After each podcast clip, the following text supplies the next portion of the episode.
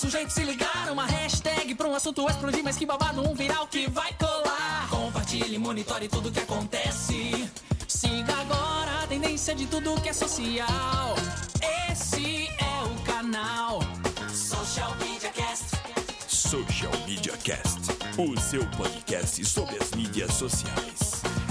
Aqui você aparece, aqui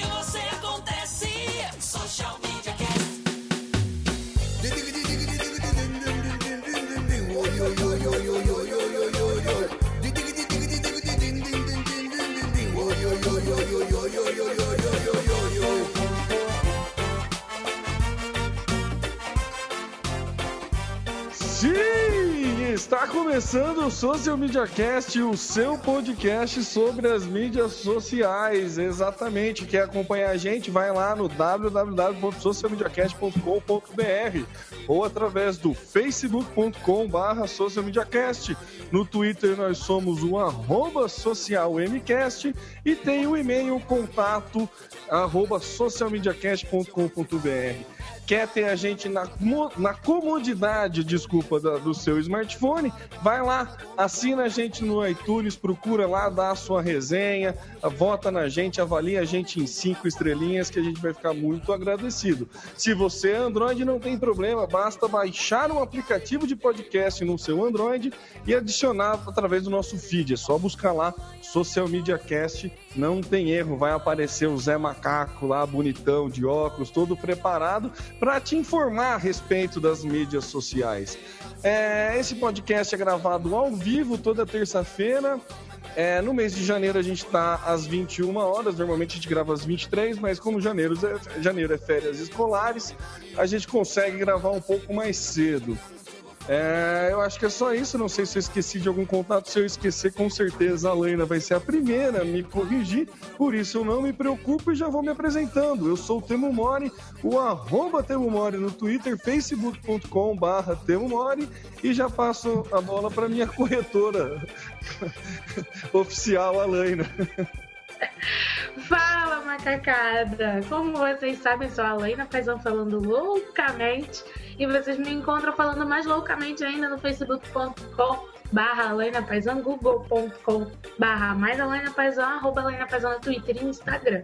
E o Temo só esqueceu de pedir para você ir lá deixar as estrelinhas na iTunes, para deixar o Samuel feliz e a gente subir e ganhar um banner gigante, lindo, com aquele Zé gostoso, bombando na home da iTunes. Então é só, Samuca, contigo. Fala galera, é um prazer estar aqui com vocês. Eu sou o Samuel Gatti, o arroba tá no meu site, no Twitter e facebook.com barra tá no meu site. E se você está procurando tá no meu site, vai em qualquer rede social que você me encontra. Mas o Alane, ele falou das estrelinhas. Eu falei. Ah, eu escutei, gente. É, eu ia falar isso. Ela aproveita que eu tenho memória curta e daí eu não sei se eu falei, eu nem corrigi ela. Eu falei, vou esperar o Samuel pra ver se. Mas, gente, estrelinha nunca é demais, então manda mais estrelinha. Tá certo, coloque 10 estrelinhas. E hoje não estamos sozinhos, a gente tem convidados, mas só depois da nossa vinheta de convidados. E agora no Social Media Cast, o convidado do dia. Pois é, hoje a gente tem o tema exposição do corpo no digital. Calma, quem quiser ir mandando, aproveitar tipo lingerie day aí, quem quiser mandar uma foto sua através da hashtag eu no SMC para participar, fica à vontade, a gente está Viva, manda careca! É. Galera que estiver aí participando do ao vivo, pode conversar com a gente no Twitter através da hashtag eu no SMC. Vamos lá, o nosso é um famosíssimo, o cara é quase uma estrela global, o nosso convidado aqui. Ele é o Hertz Wendel de Camargo. Ele é jornalista, publicitário, mestre em educação, conhecimento, linguagem e arte pela Unicamp, doutor em estudos da linguagem pela Universidade Estadual de Londrina, autor dos livros Outros Nós, os roteiros sob a pele e mito e filme publicitário. Atualmente é professor adjunto do Departamento de Comunicação da Universidade Estadual de Guarapuava, no Paraná, e é de lá que ele faz, se apresenta. Dá o teu alô aí, Hertz, muito, seja muito bem-vindo. Olha só, muito obrigado pelo convite de vocês e tá, de estar participando desse programa que tem uma temática que me agrada bastante, que é falar sobre essa exposição dos corpos aí é, na internet, na web. Então, na verdade, eu estou falando de Londrina, Paraná, porque eu moro em Londrina, trabalho em Guarapuava. Então, a minha vida é meio maluca, coisa de professor universitário. Não é nada diferente de jornalista e de publicitário, a gente só mudou o, o endereço, mas o, a correria é a mesma sempre, né? E, então, na verdade, é um tema que me agrada muito e estou aqui para falar um pouco sobre. Uh, recentemente fizemos um evento lá em Guarapuava sobre o consumo e uma das coisas que foram abordadas nesse evento sobre consumo é justamente o consumo do corpo pela internet. O quanto que uh, as relações humanas sofreram modificações a partir desse momento, desse, dessa ferramenta, dessa comunicação, desse meio de comunicação novo que é a internet. Então, muita coisa mudou, né? Então, estou aqui para falar um pouquinho sobre essas relações do corpo, da imagem, das relações humanas a partir da web. Né? Então, já que você puxou, Hans, meu, pedindo licença já para os meus amigos para começar, é, vamos começar, tipo, né? Normalmente a gente começa do início, então vamos lá.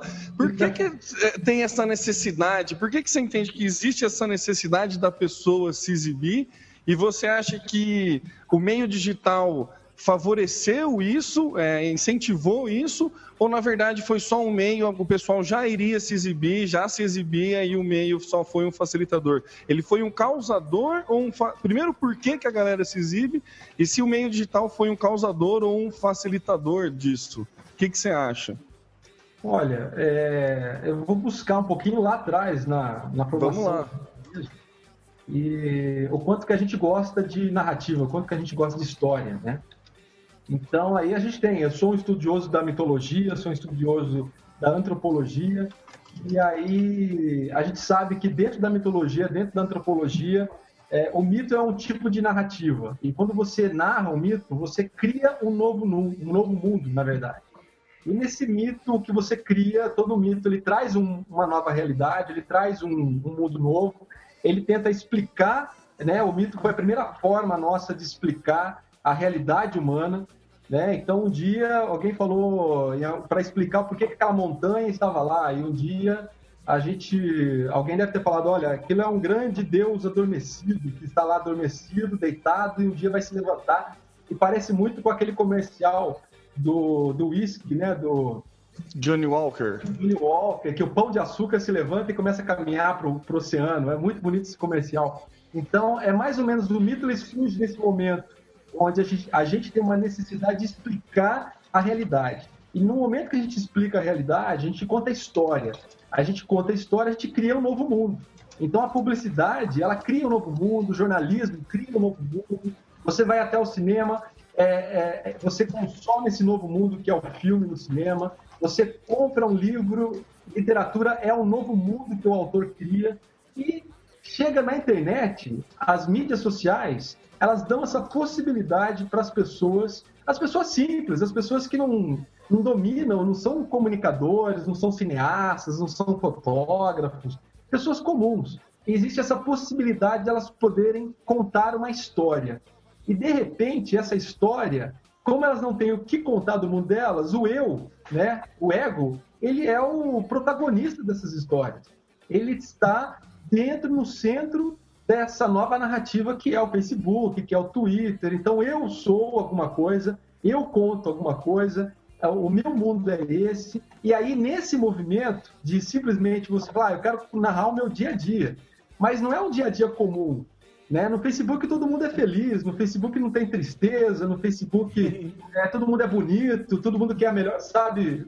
Pode não ser fotógrafo, mas é, um fotógrafo profissional, mas ele vai querer saber, ele vai ter uma, um senso de estética para escolher a melhor foto né, dele. Então, a pessoa no Facebook, ela é. O que eu acho interessante nisso é que nessas narrativas que são biografias, porque o Facebook para mim é, uma, é a minha biografia, é a minha linha do tempo, a minha linha, a minha história, a minha trajetória de vida que eu estou ali narrando. Mas eu tô, não só estou narrando, como eu estou inventando coisas a mais. Eu estou criando um novo mundo eu estou criando um novo eu. Então aí você tem aí uma trama, uma mistura de necessidade nossa, uma necessidade inata de narrativa. A gente quer ouvir histórias. Ouvimos histórias no jornalismo, no cinema. A publicidade conta uma história em 30 segundos na televisão. A telenovela é uma história. ou uma minissérie, uma história, tudo é narrativa. Então, ao mesmo tempo que eu estou aplacando uma necessidade minha de é, atender essa minha necessidade de narrar as coisas da vida, narrar a realidade, contar histórias, ao mesmo tempo eu vejo outras histórias de outras pessoas, né? eu consumo histórias, eu também tenho a necessidade de ouvir histórias, então por isso que as pessoas contam essas histórias. Então eu vou lá no Facebook delas, dos amigos, de quem não é amigo, dos inimigos, eu vou lá ver o que está acontecendo, como é que ele está contando a história, e isso, claro, que tem uma influência sobre mim. Né? Então, eu quero contar a minha história, eu quero ouvir as histórias do outro, e ao mesmo tempo eu sou protagonista, eu sou narrador e sou personagem, né? É, e sou espectador da minha história. Olha só que coisa maluca que o Facebook faz com a gente, a mídia social faz com a gente. Né? Então, é, é, é, nesse ponto que eu acho que. E aí, quando você fala da exibição, ela já é, uma, é um outro processo já psicológico, do narcisismo, do, ego, do egocentrismo. Então, aí já entra uma coisa que está também pincelada e está impregnada no Facebook: o narcisismo, o, ego, o egocentrismo, o individualismo.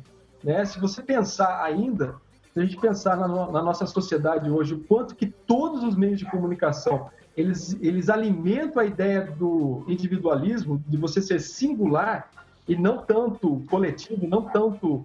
É, é, a gente está no meio da massa, a gente é coletivo, mas a gente quer ser indivíduo. Né? Existe uma necessidade o tempo todo. A publicidade fala para a gente: olha, esse é o produto que você merece, esse é o produto que é, vai mudar a sua vida. Ela nunca fala no plural, ela fala no singular. Então a Você precisa se destacar, né? Você usando isso aqui, você vai ser mais do que os outros, não é verdade? Isso. E essa lógica da publicidade está impregnada em tudo. Ela está impregnada na, na, arquitetura, no cinema, é, no, no, supermercado, ela está impregnada na política. Né? As pessoas votam em tal candidato porque ele vai fazer bem para mim, né? para o meu bairro, não para o bairro nosso. Né? E assim por diante. Então existe um individualismo e um narcisismo que é muito disseminado pela cultura nossa ocidental. E é muito forte isso. A gente nasce meio querendo ser indivíduo. A gente nunca pensa em coletivo, né? Pode ver que campanha de meio ambiente nunca dá efeito. Eu não sei se. campanha de meio ambiente é para o coletivo, a gente não está preocupado. Se, se, se tivesse preocupado com o coletivo, com meia dúzia de campanha para salvar a natureza já estava salva. E não está, né? Então, e agora, se você faz uma campanha que é para você consumir um produto que vai fazer bem para a sua saúde, a pessoa vai lá e compra e consome e acaba no supermercado. Então, tudo que é individual, tudo que é para mim, que é singular, eu quero para mim, né? E aí você entra na rede social, que a rede social sou eu. É o show do eu, o espetáculo do eu. O eu é o protagonista, o eu é o máximo, o eu está criando um novo mundo, uma nova realidade para aquele eu que a pessoa que tem uma, uma vida medíocre, muitas vezes, se sente medíocre, então, de repente, ela vai falar assim: olha, é um momento onde eu posso criar uma nova realidade sobre a minha pessoa, né? Que quando você conhece a pessoa, quem já teclou em chat, quem já teclou com pessoas pela internet, sabe que na hora de, de conhecer a pessoa, chega na hora, não é nada daquilo que ela está falando, né? Ou que ela aparenta ser. Né? Então, é... por quê? As pessoas precisam dessa coisa ideal. Vai lá, Samuel. Então, é legal. É, é, tão gostoso ouvir o Hertz falar. Para quem não sabe, nós somos colegas de graduação. Sim, sim. Né, Hertz? Lá em 1992, faz tempo pra caramba, né? E era legal, o Hertz sempre foi um cara de destaque, um cara bom de palavra, então é legal ouvir uh, o Hertz agora muito mais consistente do que naquela época, mas oh. mantendo a mesma característica dele, né? Hertz, é legal ouvir se você falar a respeito disso, e uma coisa que eu tenho refletido bastante, principalmente depois que a palavra selfie se tornou celebridade, todo mundo fala de selfie, todo mundo faz é. selfie, mesmo sem saber que isso existia, que esse termo existia. Mas algo que eu tenho refletido bastante é que as pessoas, eu acho que elas gostam de se mostrar e aparecer nas redes sociais, de certa forma, porque elas querem um pouco de poder também. Deixa eu tentar especificar um pouco mais a respeito, isso, essa, essa minha ideia, né? É, eu preciso ser aceito pelas pessoas. Eu não chego, eu não logo numa rede social, como por exemplo Facebook, que é aquela que a gente mais utiliza, para ficar anônimo, para ser um ser anônimo. Mas eu me posiciono, eu coloco a minha Uh, eu exponho as minhas ideias, eu espero que as pessoas curtam, compartilhem, me apoiem. Eu, eu não quero postar algo e continuar sendo anônimo. Então, eu acho que tem essa coisa eu também me sentir um ser referência. Eu sou uma pessoa, eu sou um hub. Em volta de mim existem pessoas que me apoiam, que me aceitam, que manifestam alguma coisa em relação àquilo que eu postei. Então, acho que tem um pouco disso também. E aí, eu não vou me apresentar, eu não vou colocar a minha imagem algo para baixo. Eu vou me apresentar bonito, vou expor o meu corpo, a minha foto, de, assim, de uma forma alegre. É... Talvez até compondo um pouco esse poder. É por aí? O que, que você acha? Não, é bem por aí. Na verdade, assim, é, é uma coisa muito, muito complexa e nenhuma explicação que a gente der aqui hoje, ela vai fechar a ideia em cima do que, que faz as pessoas apostarem, o que, que movimenta, qual é a força, qual é a pulsão das pessoas é, em postarem é, si próprias, né? O corpo, as partes do seu corpo, é, a autofoto, eu acho uma coisa incrível, né? Quando uh, você faz a autofoto, você é fotógrafo, você é espectador da fotografia e você é objeto fotográfico ao mesmo tempo, né? Então, isso não tinha. Antigamente ele contratava, a gente sabe, Samuel. Eu morei, eu sou do interior de São Paulo, eu era criança, a gente tinha, passava um fotógrafo na rua anunciando que fazia foto de criança em cima daqueles bichinhos. Às vezes via um, um jegue pintado de zebra, né? Coitado, na cara, né? E a gente sentava em cima naquela carrocinha, tirava fotos, esperava 15 dias para chegar essa foto no, naquele naquele pôster. Então a coisa mudou tudo. Hoje a pessoa, essa, essa tecnologia fácil de fotografia, de tablet, de postar, o upload, mudou tudo. Então eu sei. É, foi proibido, por exemplo, aquela ó, imagens do enforcamento do, do Saddam Hussein e alguém, um desgraçado, estava lá com uma, um celular e filmou e postou no YouTube. Entendeu? Então é impossível. Não cai mais um meteoro nessa cidade, nesse mundo sem que ele seja fotografado e filmado. Né? Então, é, nunca se produziu tanta imagem, nunca se foi tão promíscuo a realidade, no sentido de eu tô aqui, a realidade eu fotografo, e aí a pessoa começa a olhar para a realidade, fotografar tudo, fotografar tudo, de repente ela olha para ela mesmo, que ela é o, o, corpo dela, a vida dela é outra realidade. Ela quer contar essa história, ela quer se mostrar. Então ela começa a registrar e se registrar e tem prazer aí. Existe uma coisa meio hedonista, narcísica, de automasturbação aí, visual, imagética, cara, que é, é uma força muito grande, né? Agora, claro que eu concordo plenamente com isso que você falou. As pessoas. Ninguém quer. Né? A gente liga a televisão. Vou dar um exemplo aqui, bem tosco assim, mas é um exemplo que. É, eu até escrevi isso um tempo atrás. É, eu lembro do, do Big Brother, acho que é a edição 10, que foi o primeiro Big Brother muito bem integrado com as mídias sociais. Aí tinha uma tal de Tessália, que era uma tuiteira, que é Globo. Ah, verdade me marcou muito esse Big Brother por causa. Aí tinha o Serginho, que era blogueiro, uma coisa assim, né? Então tinha vários personagens integrados. Então, para mim, foi o primeiro Big Brother de fato integrado com as mídias sociais. Até então eles não estavam acordando para isso, né? E aí, é... aí eu sei que a Tessália, essa menina aí me marcou muito o nome dela, porque ela saiu com muita rejeição do público e tal. E acontece o seguinte: você liga a televisão, você... a televisão funciona como se fosse um espelho. Quando você olha para o espelho, o que você quer ver no espelho? O seu reflexo. O seu reflexo positivo, o seu reflexo para cima, aquilo que você idealiza. É, você não quer ver uma coisa feia. Aí você liga a televisão, a televisão é esse espelho social, e você olha para a televisão e vê uma pessoa que é totalmente realista, estrategista, é, maquiavélica, como nós somos. Nós somos assim. Aí você olha para a Tessália e você não quer se ver nela. Você, ela está te refletindo ali. Isso está te incomodando. Aí você rejeita. Você quer ser a pessoa que dá sempre um ombro amigo, a pessoa tá lá falsa lá na, na, televisão, cria um personagem muito falso e você quer ser ele. Você se identifica com a pessoa falsa, com a pessoa ideal. É, então a gente é tudo narciso. O narciso, quando olha para o espelho, para o reflexo na fonte, lá no, no mito, ele olha para o reflexo, ele se apaixona pelo reflexo mas ele deixa de. ele se esvazia. É, o, o, o eu original dele não tem mais interesse. O que é importante é aquela imagem refletida. Aquilo é, é aquilo é ideal, aquilo é perfeito. E na, e na, televisão, no cinema, na internet, o que a gente vê, aquilo pra gente é perfeito. A nossa vida é muito chata. A nossa vida é muito mais legal na internet, na televisão e no cinema, por exemplo. Entendeu? Então, a, a nossa realidade é difícil. Então, a nossa realidade não é colorida, não, é, não tem trilha sonora, entendeu? Então, não é editado. O Hertz, tem até um, um pedaço do show stand-up do, do Danilo Gentili que é. ele fala sobre isso, né? Que a TV é uma coisa muito curiosa, porque você qualquer lugar, qualquer hora que você pega para assistir TV, tem sempre pessoas mais bonitas do que você. Claro. Todo mundo é mais bonito do que você na TV, a não ser que você esteja assistindo casos de família, que daí não é isso que acontece, entendeu? que mostra já uma realidade, né? E é isso aí que a galera tende a, a fugir, né? Mas, mas aí, no caso, caso de família, também tem um efeito narcísico. A gente olha para aquilo e fala assim, ah, que bom que eu não sou aquilo.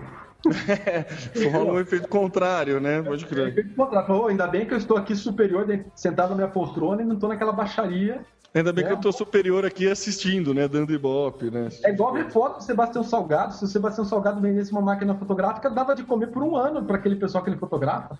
É verdade. É... Sacanagem. Aí o pessoal, oh, é verdade. a pobreza dela, a imagem dela de sofrimento para ficar numa exposição no, no, para o cara ganhar dinheiro, ficar rico. Ah, não, eu não acho justo isso. Literalmente ele rouba a alma das pessoas.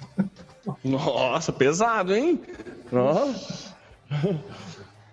Mas você não acha que a evolução tecnológica é, serviu para alimentar isso também, facilitar, vamos dizer. Antes você falou, ah, eu morava no interior e aí passava um cara dizendo que tirava foto e a gente esperava 15 dias para ver a foto. Além disso, o equipamento fotográfico era muito caro. Exatamente. Aí eu, eu regrido um pouco mais, regresso um pouco mais e penso nas fotos de família, que eram feitas a cada tempo, assim, era uma foto feita com a família inteira que ficava lá pregada na parede eternamente e uhum. feita e refeita de tempos em tempos, porque ainda era mais difícil. Hoje, com qualquer telefone, você consegue registrar o nascimento do seu filho, o primeiro choro, ou o corte do umbigo e tudo mais. E, claro, a sua cara de felicidade com o bebê no colo, porque, né? Você faz parte do espetáculo. E aí eu queria que você falasse como que a tecnologia é, é, é em porcentagem, para que a coisa toda chegasse ao ponto que a gente vê hoje, qual foi a, a influência e importância da tecnologia nesse ponto? E o tema quer acrescentar é, mais Só fazer um, ah, um, adendo. Esses dias você falou de foto de família, a gente teve aquela ideia de refazer a foto de família também, mesmo esquema, sabe? Tiramos uma foto 10 anos atrás, achamos e fomos refazer, né? e daí foi engraçado que estava com a máquina da minha irmã, e é que é uma máquina profissional, e daí ela começou a bater várias vezes para né, poder escolher a melhor. E o comentário do meu pai foi: bons tempos em que tínhamos apenas 36 poses. Mas era só isso Pode, vai aí, Hertz. Às vezes ficava lá o rolo de filme na máquina quase um ano para ser revelado e ficava esperando bater todas as 36. Pois é. é, porque tinha que ser momentos especiais. Você só tinha 36 poses, né? Você não podia gastar. Exatamente. Mas, é, bom, essa questão da, da tecnologia, claro, a tecnologia facilitou muito. É, hoje, toda a tecnologia ela ela está voltada para compartilhar imagens, principalmente. Eu estava vendo, estava na loja quarta-feira passada no shopping, aí eu vi uma, um equipamento fotográfico, claro, para mim já não é mais novidade, mas o, uh, a própria máquina fotográfica já fotografa, ela já tem Wi-Fi, ela posta no Facebook automaticamente quase. Né? Então, é, é, então está muito fácil a coisa, né? E por estar muito fácil, é que fica fácil cada vez mais de expor a privacidade. Tem a privacidade e tem a intimidade. São coisas que pare... são parecidas, mas são diferentes, né? Então, a privacidade, é... ela, ela acaba ficando, digamos assim, se tornando cada vez mais pública, né? É... E, e tudo que é público, a gente adora saber né, o presidente da França sofreu aí, ó. O que, que é o cara? O cara não pode nem dar uma. Às vezes passar na casa da amiga lá, já falam que é a mãe do cara e, e caiu a popularidade do cara, entendeu? A rejeição aumentou entre os eleitores lá. Então, olha só, o quanto que a vida privada das pessoas públicas elas influenciam sim, né? Na, na nesse consumo dessas imagens, dessas pessoas que, para mim, são produtos da mídia, né?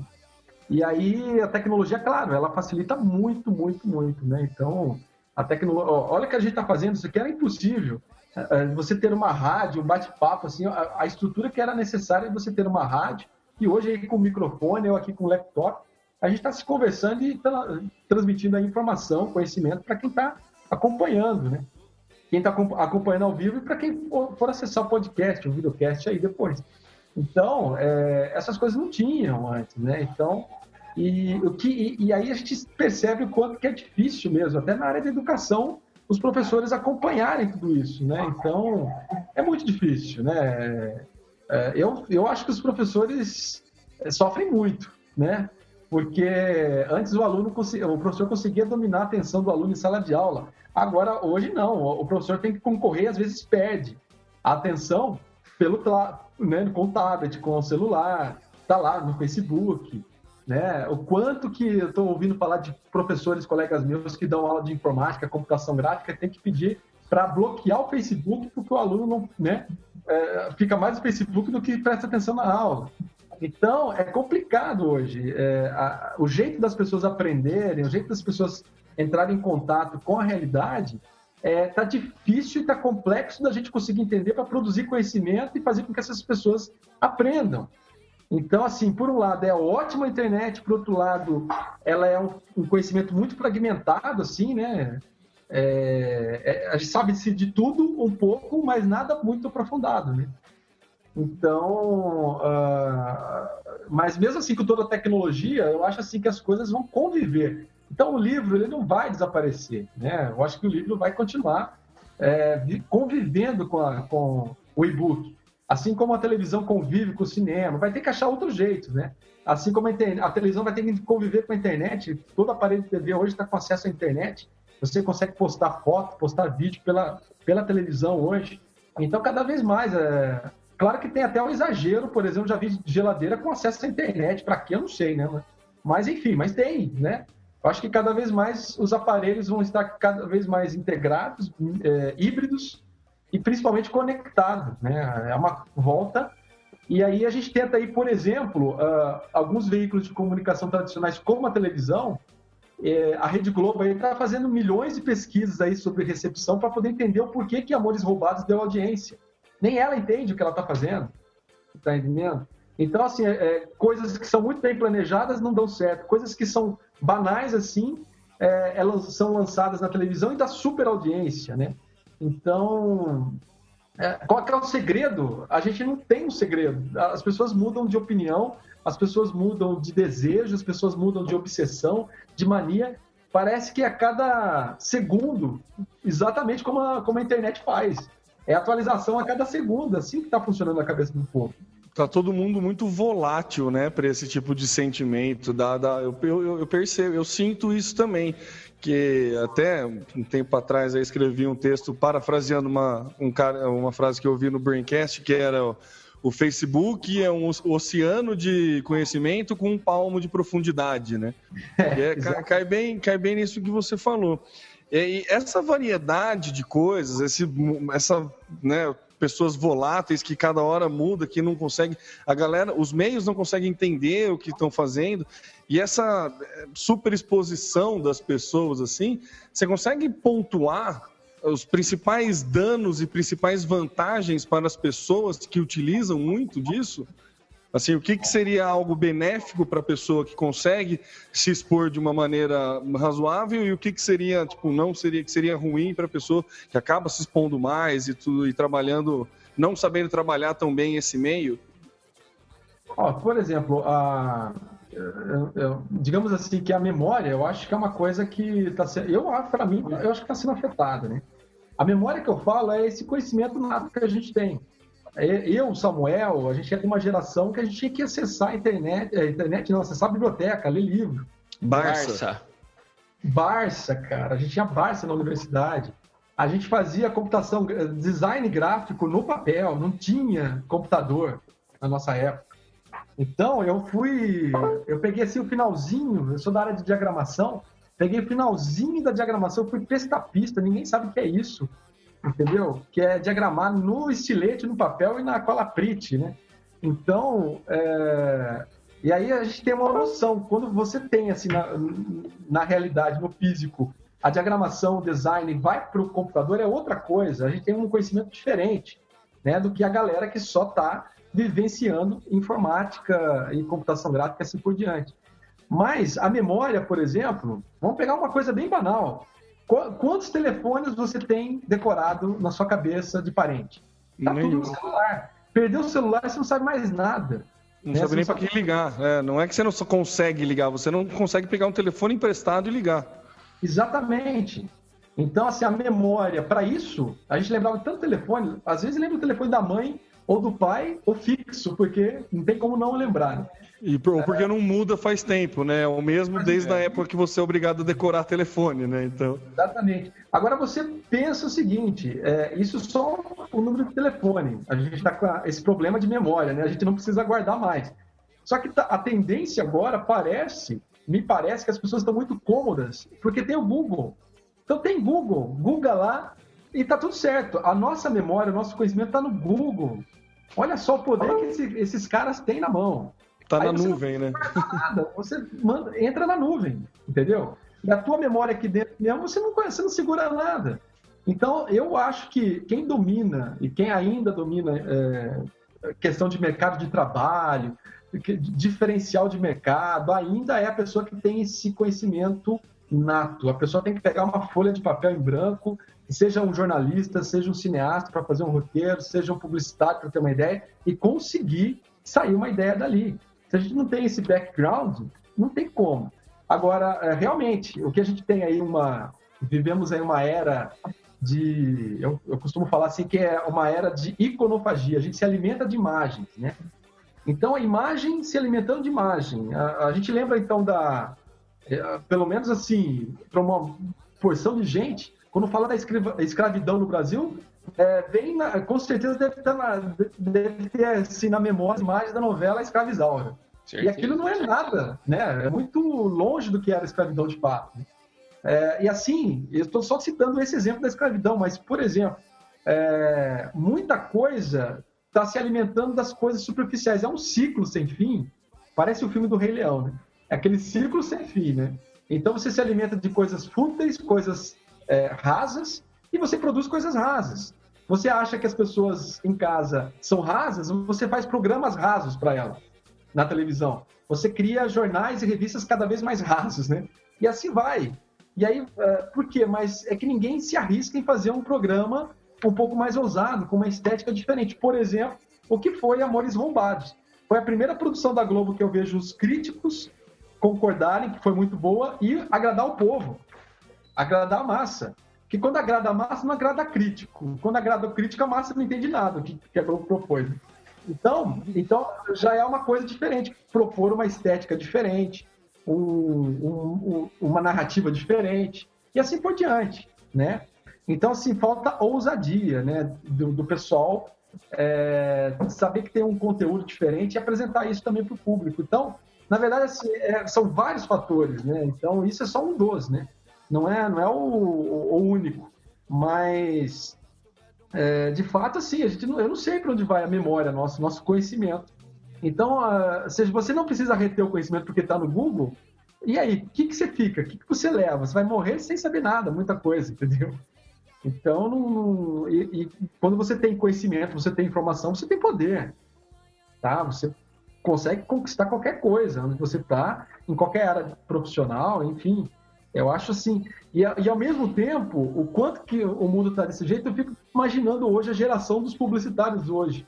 O quanto que deve ser difícil entender a cabeça do consumidor. Pelo amor de Deus. Eu acho que não tem. Olha, eu, na, no, no, meu tempo, quando eu comecei numa agência, a gente fazia uma pesquisa de mercado, pelo menos a pesquisa valia por uma semana. Então, você tem que fazer uma pesquisa de manhã e outra tarde, porque a pessoa mudou de opinião. Se tiver pesquisa de mercado ainda, né? Nem sei se serve para alguma coisa. É ah, tipo a inflação nos anos 90, né? Exatamente. Fala, Samuca, desculpa. O, o, não, eu queria emendar no outro assunto. Você já tocou, você falou agora há pouco a respeito do, do Big Brother, né? É engraçado que a semana passada e houve uma enxurrada de críticas ao, ao, ao, Big Brother. E aí você tinha aqueles que defendem o Big Brother e aqueles que odeiam o Big Brother. Interessante, né? É, Para mim, o programa é um, um, um programa de baixo, de pouco valor agregado, né? E é simplesmente uma vitrine de exposição do corpo. E as pessoas ficam comentando. É claro que há uma proposta comercial por trás disso. Mas é, as pessoas almejam, na verdade, a fama. Elas estão lá para serem exibidas, elas querem aparecer. A gente sabe que existem pessoas que têm influência para estarem lá, né? Mas como Sim. que um programa desse, Hertz, consegue ter e consegue movimentar as redes sociais e o bate-papo das pessoas com tão pouca informação. Um programa pouco denso, um programa ralo, mas ele está sempre lá. É o corpo ou são os, os, os conflitos internos? O que, que, você acha que ainda alimenta e faz com que as pessoas se mantenham em frente da TV, assistindo, pagando pay-per-view para ficar o tempo todo? O que, que você acha que alimenta isso? Olha, em parte, tem uma uma parte é aquela coisa de, sabe, a fofoca. Todo mundo gosta de uma fofoca, de saber a intimidade, de saber a privacidade, né? É, em outra parte, a gente é um animal social que a gente um monte de coisa na privacidade, né? Diferente de outros primatas, né? A gente é o, a gente não, por exemplo, não faz não faz amor em público, não é da nossa natureza fazer em público. E aí é uma coisa totalmente proibida, é uma coisa assim interessante você querer ver a intimidade, né? É, você não vê nada de as pessoas debaixo do edredom lá, mas tem gente que fica imaginando. A imaginação é muito mais forte que ver a imagem, né? Se fosse, então eu acho que falta um pouco da a coisa da imaginação, né? A pessoa quer saber o que está por trás do Big Brother, o que está por trás dos bastidores, etc. Mas por outro lado também existe tem uma uma coisa que uma vez é, já discutiram isso comigo e eu achei muito interessante. Um colega meu falou assim: olha, as pessoas esquecem, elas esquecem de olhar a realidade delas, o dia a dia delas e curtir o cotidiano delas. Então, por exemplo, eu preciso, para lembrar que eu existo, eu preciso ver alguém escovando o dente, alguém jantando, alguém tomando banho. Então, aquelas coisas que eu nunca presto atenção na vida real, eu vou prestar atenção no Big Brother. O Big Brother meio que é, uma, é como se fosse uma memória, uma lembrança. E fala assim: olha, você existe, você é gente. Olha só, você faz isso também. E a gente fica olhando. É, e ao mesmo tempo embasbacado, ao mesmo tempo inebriado, ao mesmo tempo sem pensar em outras coisas. Agora, claro, tem o pessoal que é mais socialista, vai falar, não, é a manipulação do público. Também é um pedaço, assim, não é o tempo todo, né? É, porque se o, se o Big Brother está dando audiência, se ele está dando dinheiro, é, e se ele está rendendo, por exemplo, é, para a Rede Globo, é porque o público também é conivente, pelo amor de Deus. Claro.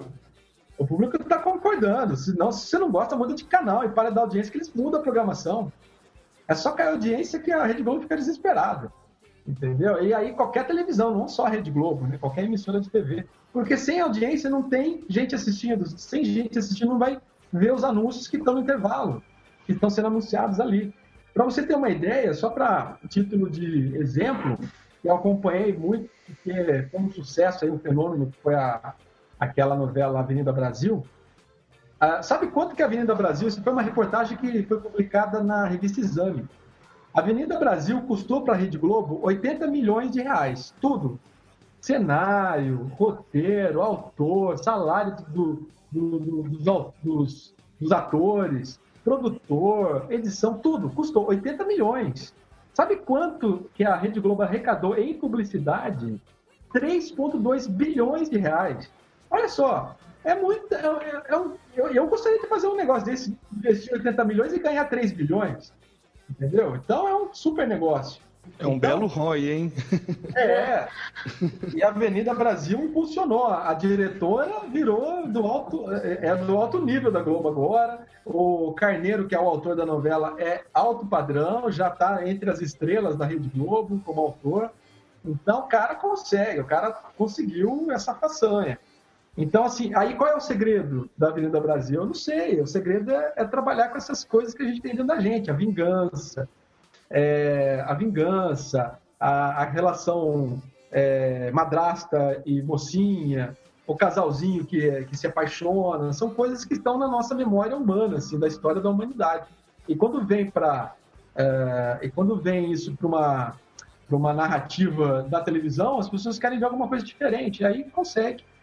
Né? Porque, ao mesmo tempo que é fantasia, ela mostra um pouco o que, que é cada um da gente, cada um de nós, assim, dentro do, como espectador daquilo, né? Daquilo lá, daquela produção audiovisual. Então, é, é para explicar o que, que é, é um, vários fatores. Então, você tem que ir para desde a biologia, passar pela antropologia, a psicologia, a sociologia, tudo isso vai explicar, a comunicação vai explicar um pouquinho sobre o que, que é que faz as pessoas assistirem e darem audiência.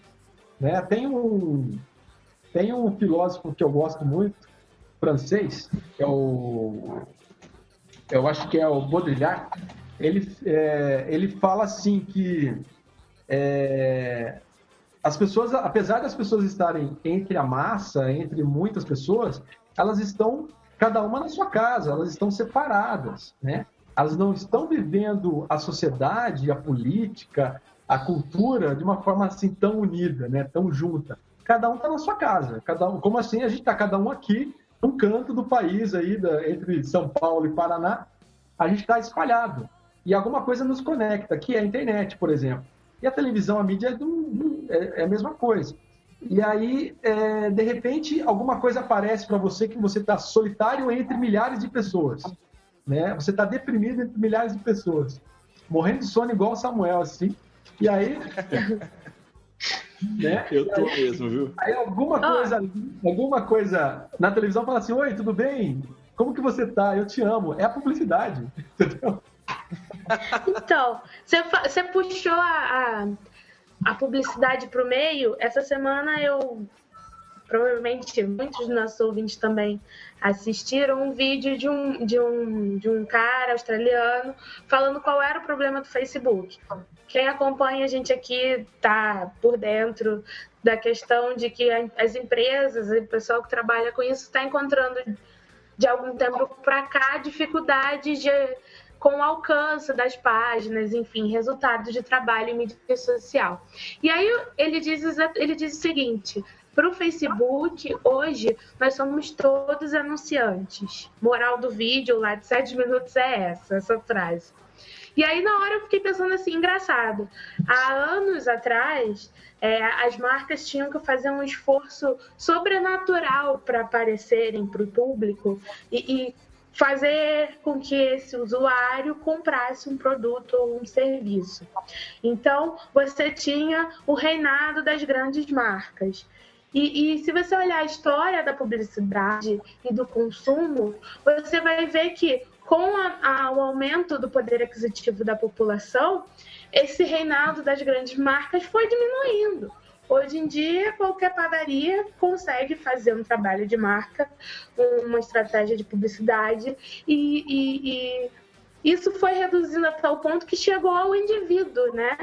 Você veio da grande marca, você veio para a média marca, e aí agora você chegou a nível indivíduo. O indivíduo faz sua própria publicidade. Então, realmente, nós somos todos anunciantes e a gente está ali, não só no Facebook, mas em todos os ambientes fazendo nossa própria publicidade. Publicidade eu profissional, eu pessoal, para quê? Para que eu me torne influente, para que eu me torne é, um hub, como disse o Samuel lá no início, e para que com isso eu consiga que tipo de coisas?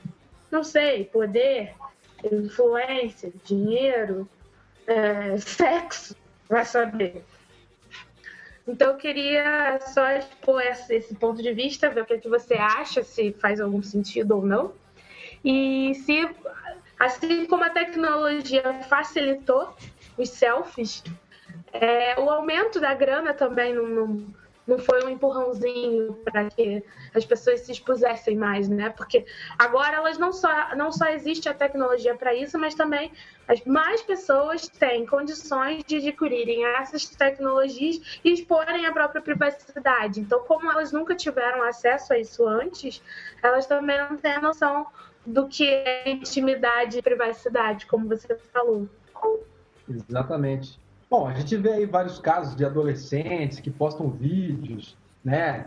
As adolescentes, os adolescentes com a namorada. É, claro que quem mais perde por isso é sempre a mulher, porque a gente vive num país machista, né? Então sempre a mulher é mais exposta, né? É, e aí a adolescente que, se, que né, comete suicídio porque sofreu cyberbullying e assim por diante. Então a gente tem aí, é, é justamente nós temos uma geração de adolescentes, uma geração de, é, de jovens aí, que realmente essa noção do que é privado, do que é público, para eles é, tá, tá, meio estranha. Eles não, não, ou não tem ninguém, eles não têm essa noção mesmo, né? Tá estranho porque eles nasceram num lugar, numa época que é tudo muito exposto, né? Então a gente tem que cuidar, tem que avisar, né? Para quem tem mais experiência, avisar essa, é, sobre esses cuidados que tem que tomar com a, a cibercultura, né? Então, é, essa geração, claro. Agora, uma outra coisa que é aquilo que eu, você comentou, que é, hoje parece que cada, cada vez mais as marcas estão fazendo campanhas publicitárias mais personalizadas, direcionadas né, para públicos específicos, até mesmo para consumidores, né? Então, como esses consumidores eles estão espalhados, por exemplo, pelo Brasil todo, eles vão se encontrar em grupos, eles vão se encontrar, né? Porque esse a rede sempre existiu na, na história da humanidade.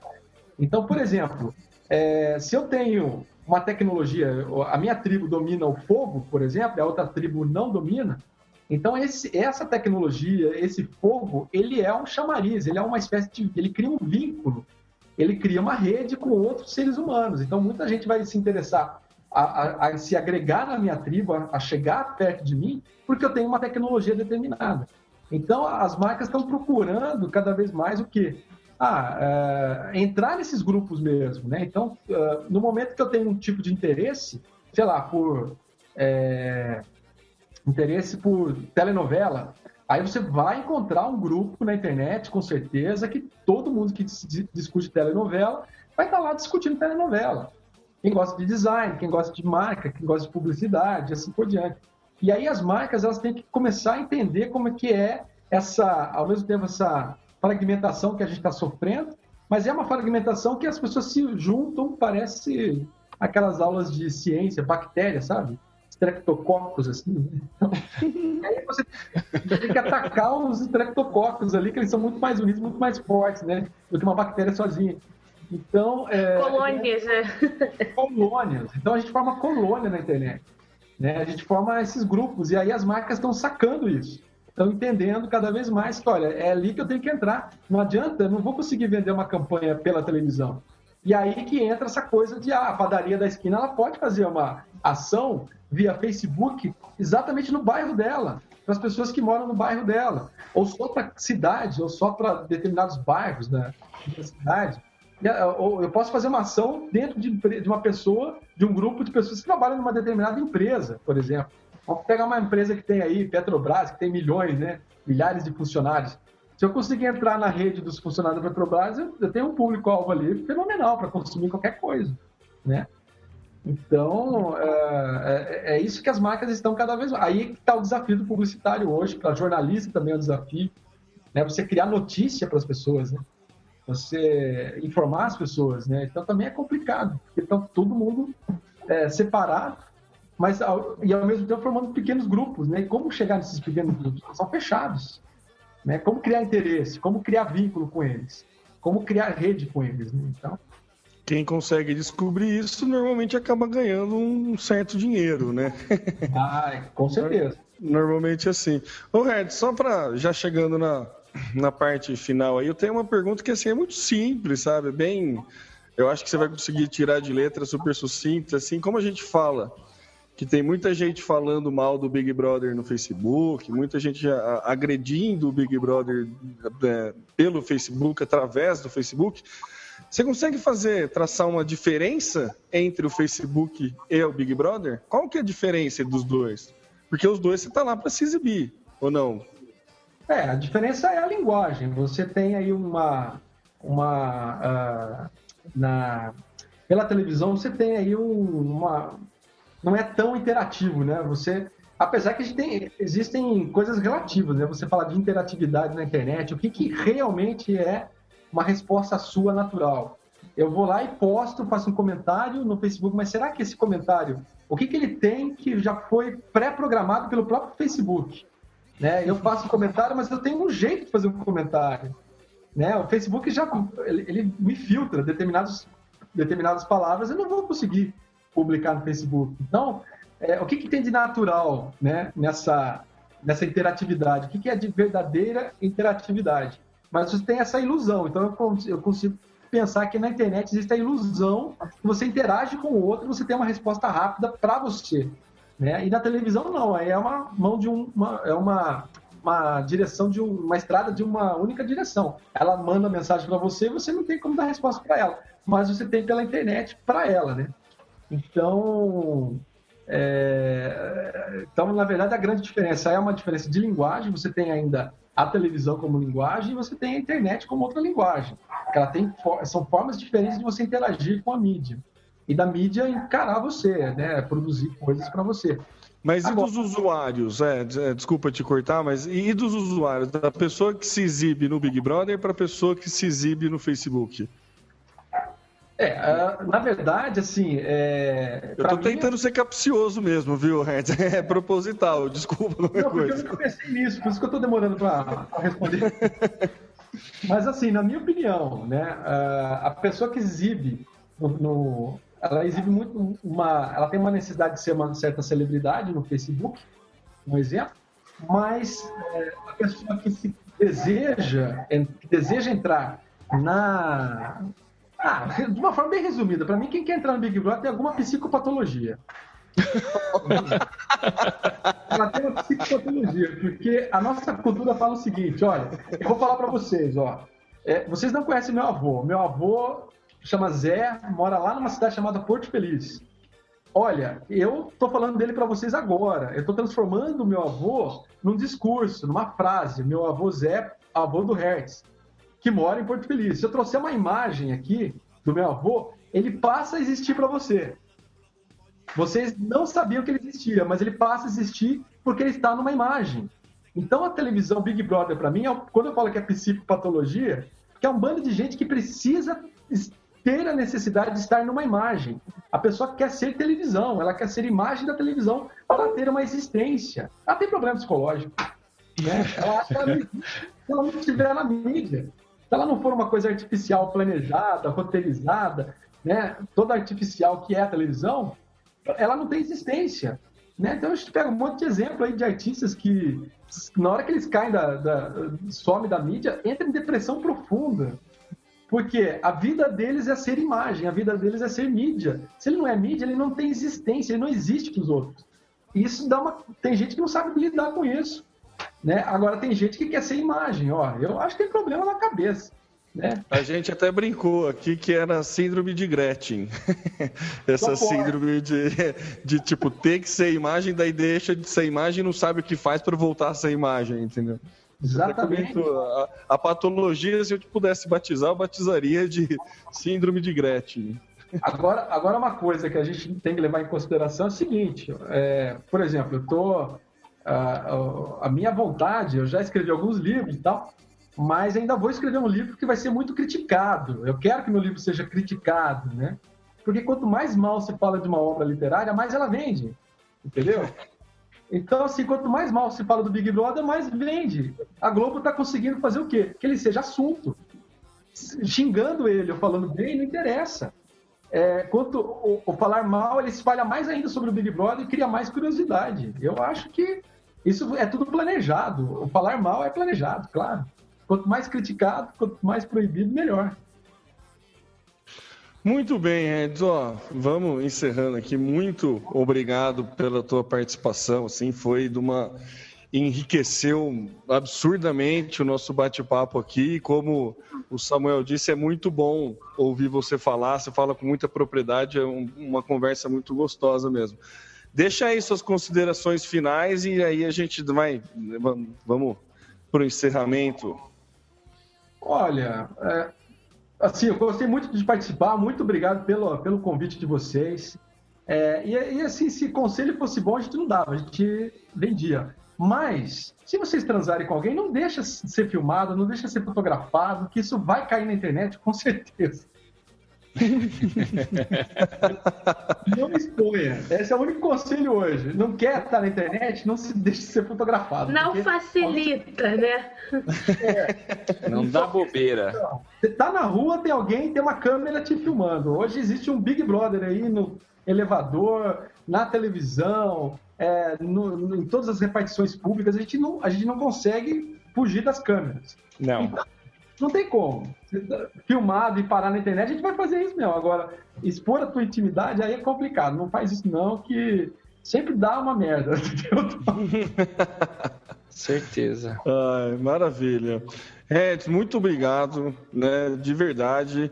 Fica aqui o, o, a gente sempre fala isso, né? O galho do Zé aqui, a macacara tá sempre é, aberta aí para você voltar. Quando você escrever esse livro e quiser que a gente critique, pode vir aqui falar mal do próprio livro, que daí o espaço está sempre aberto para você.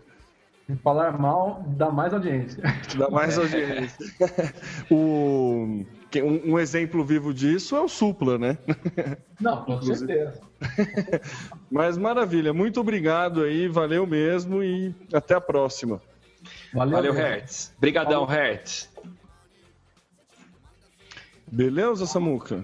Beleza. Hertz, valeu, obrigadão pela participação. Vou meditar isso aqui depois. E acredito que na quinta-feira, até o final do dia, o podcast estará disponível. A gente passa o link para você.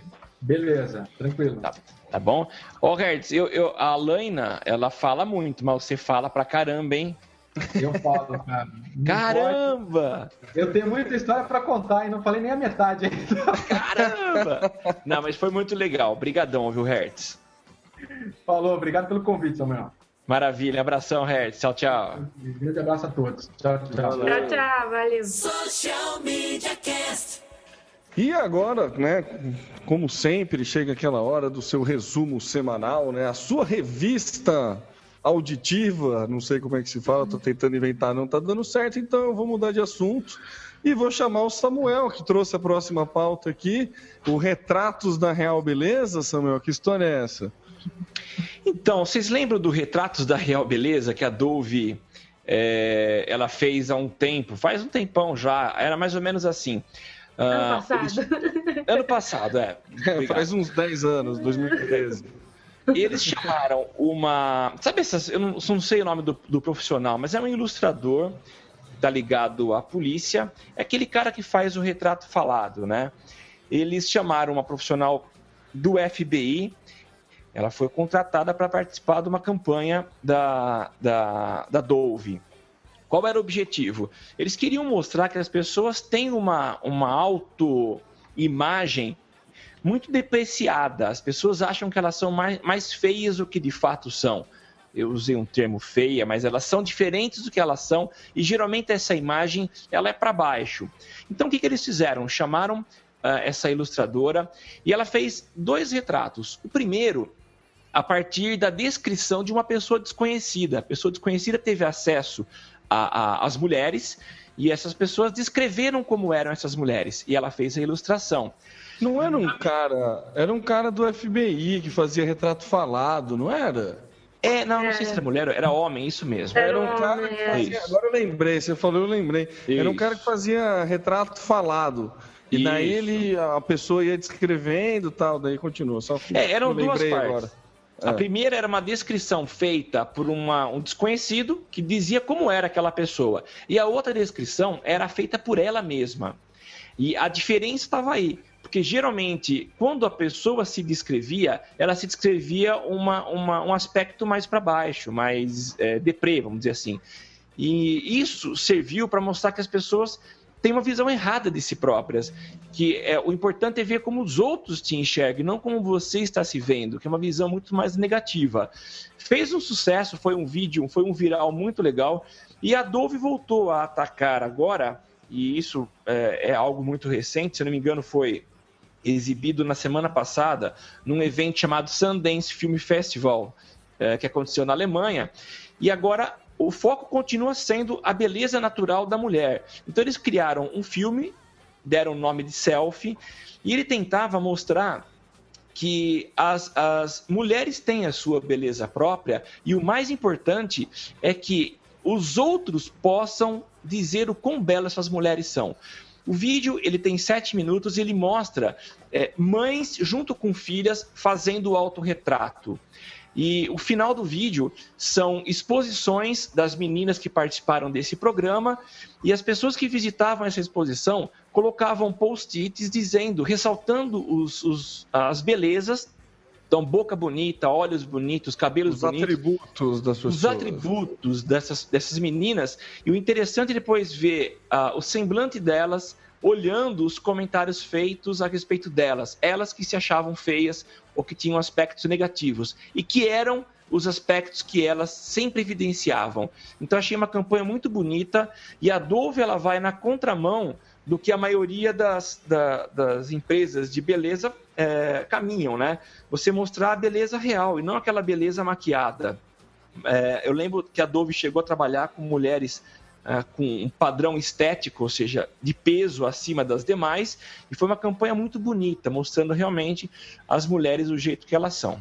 Tanto gordinha como mais magra, né? Eles tinham. É, a pegada da Dove é sempre essa contramão aí da, da coisa, né? Sim. É o seja você mesmo, né? É bem, é bem bacana mesmo a ideia deles. Sim, deu certo, vendeu e eles continuam batendo nessa linha brilhantemente, né? Eu, é. Eu achei do, do selfie, eu achei que eles tiveram uma uma esperteza sagacidade. Incrível. Uma sagacidade genial, porque é, as mães elas já consomem os produtos Dove. E aí eles pegaram isso e focaram em quem? Nas adolescentes, nas futuras compradoras de produtos. Elas hoje são influenciadoras, né? Elas não são a pessoa que tem o dinheiro efetivamente. Elas são pessoas que têm acesso à informação e que podem influenciar na decisão de compra. Então, por que não fazer com que essas meninas é, é, já desde cedo se identifiquem com a marca?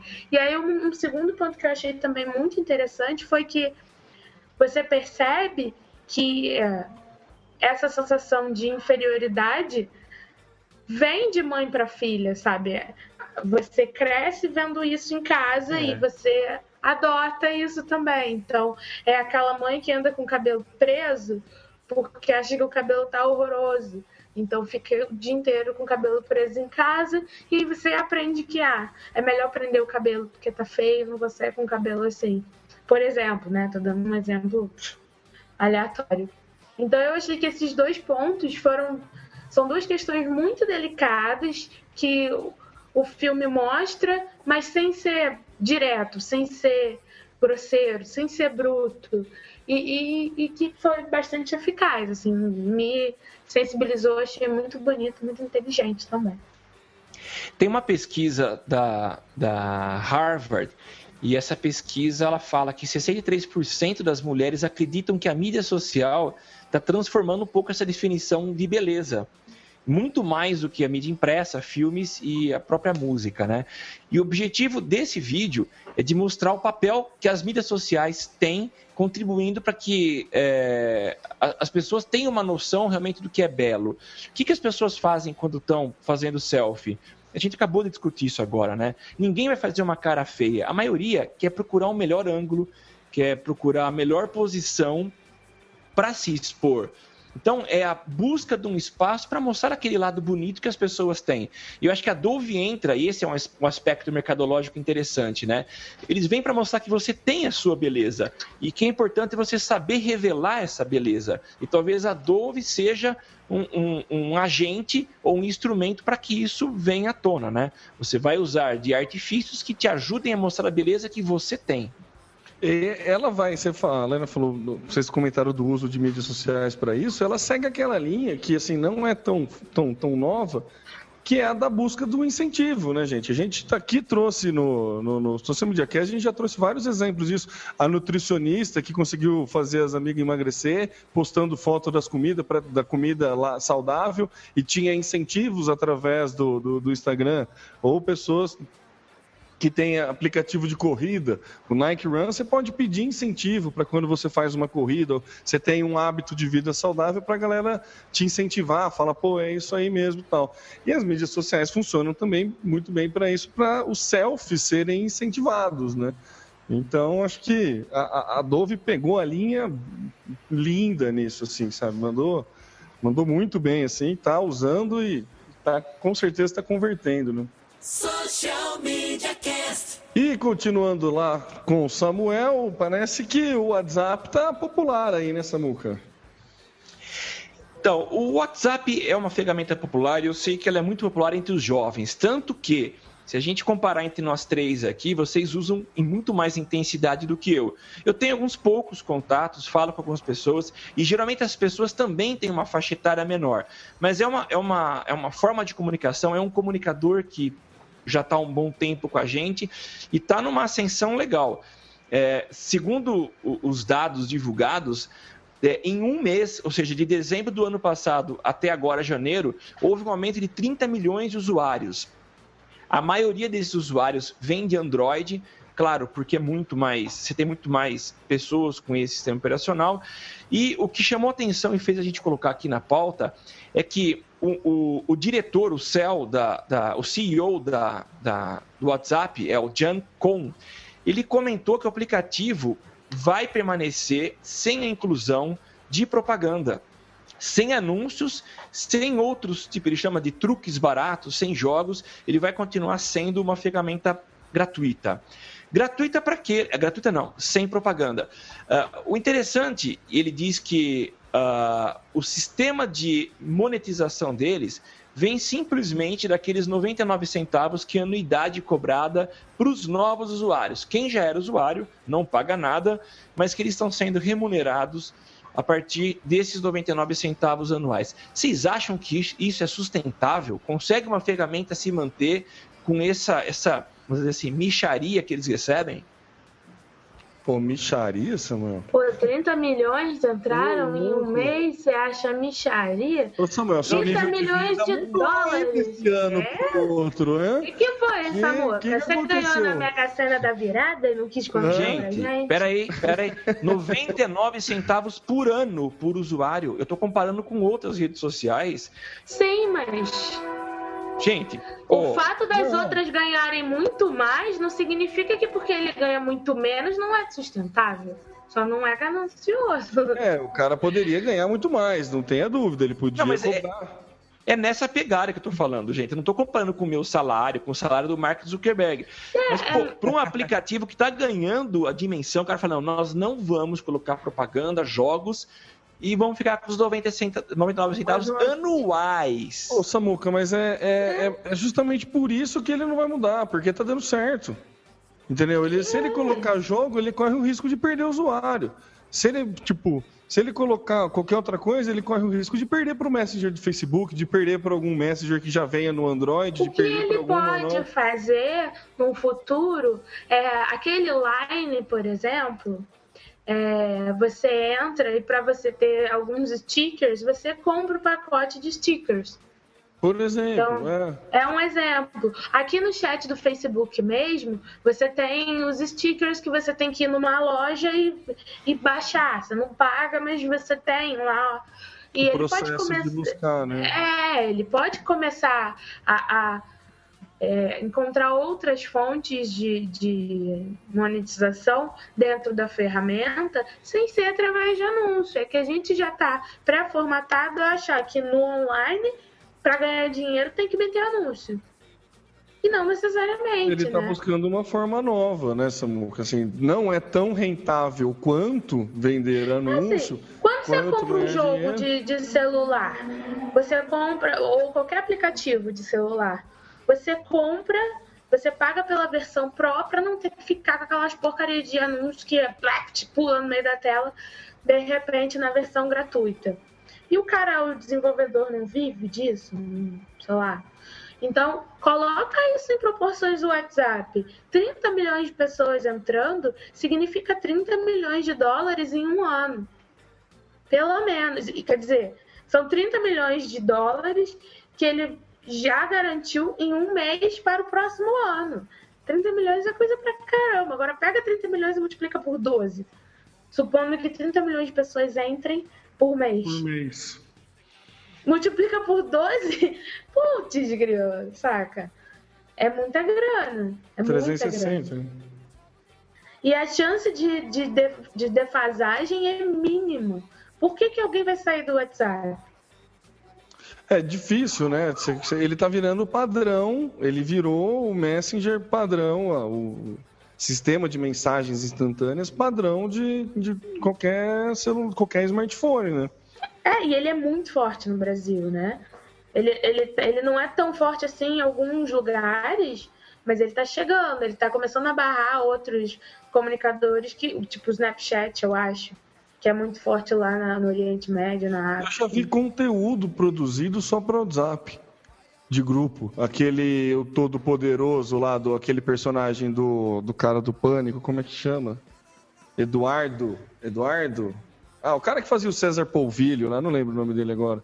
Mas eu já vi um conteúdo que ele fez só pro WhatsApp, tipo que ele faz uma brincadeirinha assim: "Ah, esse grupo tá muito parado, não sei o que lá", só pra galera compartilhar via WhatsApp. Entendeu? Já tem é. aqueles memes próprios para WhatsApp, já estão produzindo esse tipo de coisa, entendeu? Então, Sim. já, já, né, segment, já solidificou o WhatsApp, né? Então, acho que eles não estão preocupados. Eles estão muito mais preocupados em não perder do que ganhar. É, eu acho que é assim, que nem o Twitter, lembra? O Twitter durante muito tempo foi discutiu-se a problemática de como o Twitter iria ganhar dinheiro, o Twitter iria morrer porque não era sustentável, o Twitter não fazia não isso. Não sabia monetizar. É, e aí os caras ficaram anos, literalmente anos, pensando na melhor estratégia e o Twitter tá aí, muito bem, obrigada. Sem menor sinal de que vá ser falecer ou sofrer qualquer problema o passarinho azul. E, e, eu acho que é mais ou menos essa pegada, assim. 30 milhões em um mês é gente pra caramba. Por mais que essa gente só vá pagar um dólar em um ano, ainda assim é muita grana. E, e acho que é mais é, é, inteligente da parte deles manter a galera feliz ali dentro, pagando um dólar até que eles encontrem uma forma de tornar aquilo mais rentável ou rentável de uma forma mais criativa, do que começar a usar os métodos tradicionais e perder os clientes, os usuários da forma tradicional. Ter o mesmo mimimi que está tendo no Facebook, por exemplo, com pessoas reclamando do excesso de anúncio e tudo mais que a gente já viu acontecer na história da internet. Eu acho que é esse o pensamento e, e acho que tá certo, assim. Eu não saio do WhatsApp a menos que, sei lá, aconteça uma catástrofe. É, gente, eu, eu, eu ainda continuo achando que como uma rede social, como o WhatsApp, ele poderia expandir muito mais, tá? Uh, então eu acho ainda que ele poderia faturar mais. Respeito não, a ideia isso, isso, a, gente não, a gente não contesta isso. É, a gente, também, a gente só acha que ele está tendo cuidado para não é, partir para os mesmos métodos que todas as outras já usam, né? E acabar afastando o usuário. É aquela história do, do, do dinheiro. É melhor um passarinho na mão do que dois voando. Eu acho que é exatamente essa a melhor metáfora. Ele tem a garantia de um dólar de sei lá quantos milhões de pessoas. Um dólar anual. Com esse um dólar anual, ele está conseguindo se sustentar e pensar em outras formas. No momento que ele encontrar uma forma que seja mais rentável e que dê o mínimo de possibilidade de que as pessoas vão defasar dali, embora dali, encontrar outra opção, aí com certeza eles vão aplicar. Eu acho que a questão é, é toda essa. Não vamos colocar anúncio, mas ele não disse que não vai procurar outra forma de monetizar. Concordo com você, poderia estar zilionário. Porque as pessoas hoje estão dependentes do WhatsApp, né? Social Media Cast. E, Alain, né, me explica pra gente aí aquele mimimi, aquela zorra total de links zoados do, da, da Rede Globo no Facebook. Não, não vou explicar. Isso aí não a gente vai? já falou. Não vou. Isso aí a gente já falou no programa passado. Então hoje a gente vai falar uma outra pauta também na Rede Globo, que tem a ver com essa, mas que é mais legal. É, a Globo.com lançou uma plataforma de compra de audiência segmentada. Como? É, de acordo com o comportamento do usuário dentro de todos os sites da Globo. E aí os usuários foram divididos em grupos Então, tem os aficionados por carros, tem os aficionados por novela, tem a galera do esporte. Se eu não me engano, são sete grupos, eu não lembro agora de cabeça, acho que está lá no final da matéria. É... São 13, 13 categorias. E aí, por que, que eu coloquei na pauta? Tá explicado o mimimi da Globo com os links, né? O que, que acontece? Essa, essa plataforma ela foi lançada duas semanas no máximo depois da Globo voltar a colocar links no Facebook. Na época do, que a Globo tirou os links, a gente chegou a comentar: nossa, isso pode ser uma estratégia para não ter que pagar é, é, anúncio, porque ela tá. Seria uma competição, né? Uma coisa meio então tá, eu tô aqui, eu trago o cara pro meu site, já direto para a matéria que ele quer ver, e aí ele só vê o anúncio que tá rodando ali. Se ele circular no site para procurar, ele vai ser impactado por mais anunciantes. E eu acho agora que essa teoria é mais plausível ainda, né?